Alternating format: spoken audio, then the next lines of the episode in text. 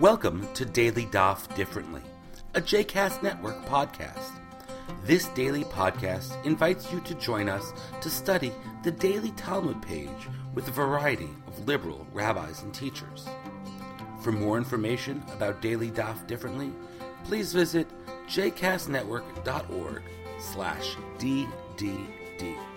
For more information about the other JCast Network podcasts and blogs, please visit jcastnetwork.org. Welcome to Daily Daf Differently. I'm David Greenstein, and we're going to be looking at page 33, Daf Lamed Gimel, in Masechet Beitza, in Tractate Beitza today.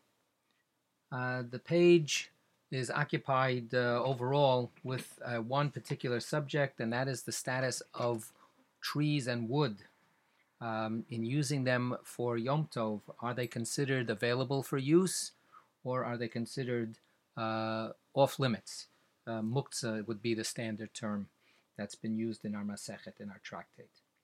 And the beginning of the uh, tractate, talk, uh, the, the, page, talks about the question of whether we can use uh, pieces of wood, like logs, push them together to form a kind of a countertop or a uh, the sides of a stove to be able to then put a pot on top of them for on top of them for cooking. And the uh, uh, law is ein somchin that we can't do that. Uh, why not? So the uh, Gemara says that's because trees are available for use on Yom Tov for burning, so that when we cook our meals, we can use uh, wood and throw them into the fire. But they are available for cooking for uh, for burning the uh, the fire, but not for other purposes, such as becoming a countertop. Um, this phrase is found in a number of other tractates. For instance, in Baba Kama, we have the phrase "stam eitzim lahasaka." In general, we presume that wood is set aside for fuel of a fire. But our tractate says, Lo nitnu eitzim ela lahasaka the exclusive use of trees is for uh, fuel for a fire, which means that no other use is uh, permitted on Yom Tov. We're going to uh, uh, come back to that uh, soon. At the end of uh, page B, 33b, we continue with this idea of using the wood for fire. And the Talmud says that we are allowed to collect wood from outside the yard uh, if we uh, use it immediately to throw into the fire. Uvilvad yaset siburin siburin. But the point is not to make piles of wood that you would then resort to as you replenish the fire. But Rabbi Shimon allows this. He allows making these piles.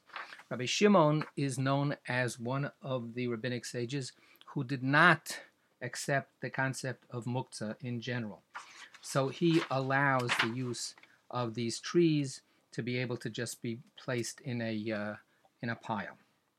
But the Talmud says that the real difference of opinion is what people think is happening when you're making these piles of wood.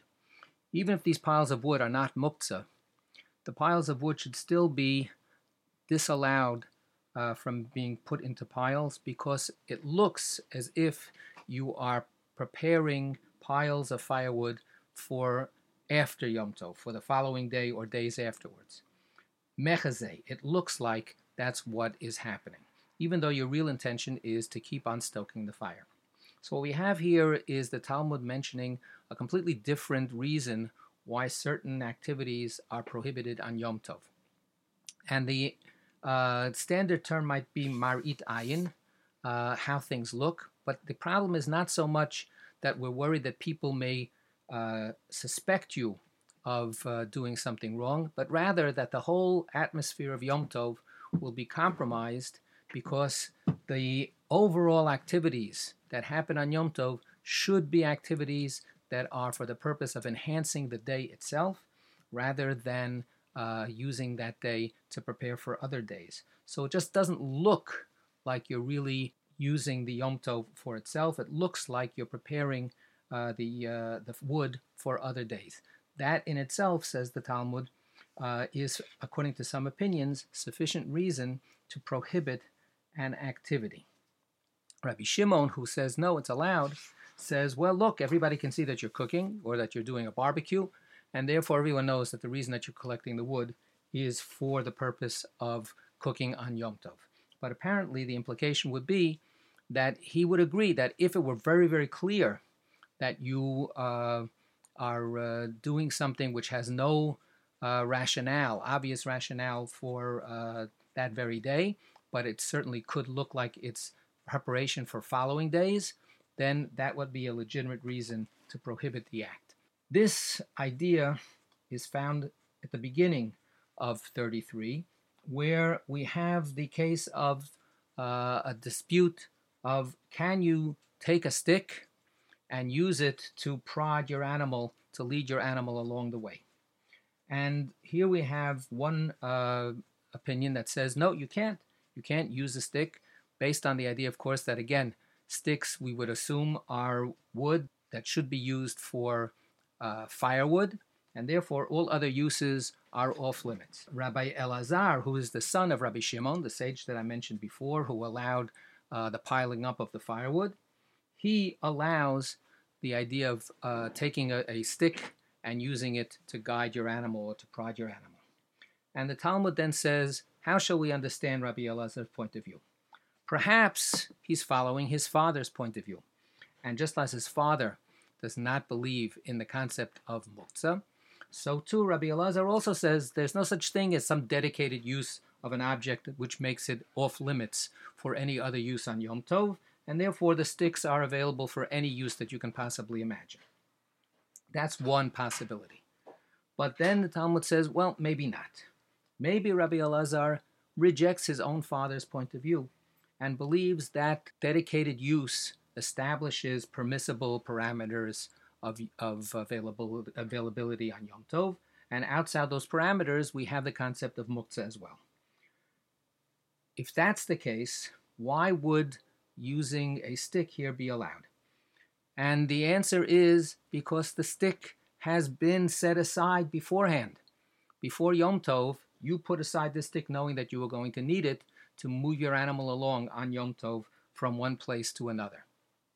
Well, if that's the case, then why would anybody say that you couldn't use the stick? And then the Talmud explains because it looks like you are proceeding to a party. Kemanda azil lechinga. So we have again the concept that even though muktzah may not be a relevant issue, we are in general concerned about how things look in the community. Is the community observing Yom Tov in a way where everybody can just sit back and say, look at how beautiful our community is? We're all observing Yom Tov for its own sake? Or does it look like it's not being observed for its own sake, even though theoretically it is.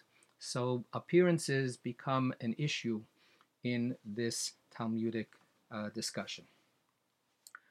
I want to also point out one uh, extra uh, element in this page.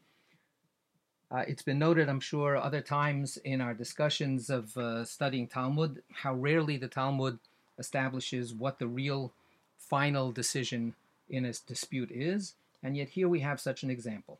The question is using a piece of bamboo as a kind of uh, a stick to a skewer to hold a piece of meat while you're cooking it on Yom Tov. Are you allowed to do that? So again, the piece of bamboo would be fine to be used as firewood. Can you use it as a skewer? And the Talmud distinguishes perhaps between a moist, fresh piece of bamboo, which would not be used uh, initially for uh, a fire because it's not good kindling, and a dried up piece of bamboo, which would be absolutely available for uh, the firewood. And the Talmud says, Hilcheta Yabeshta Shari Retivta Asur.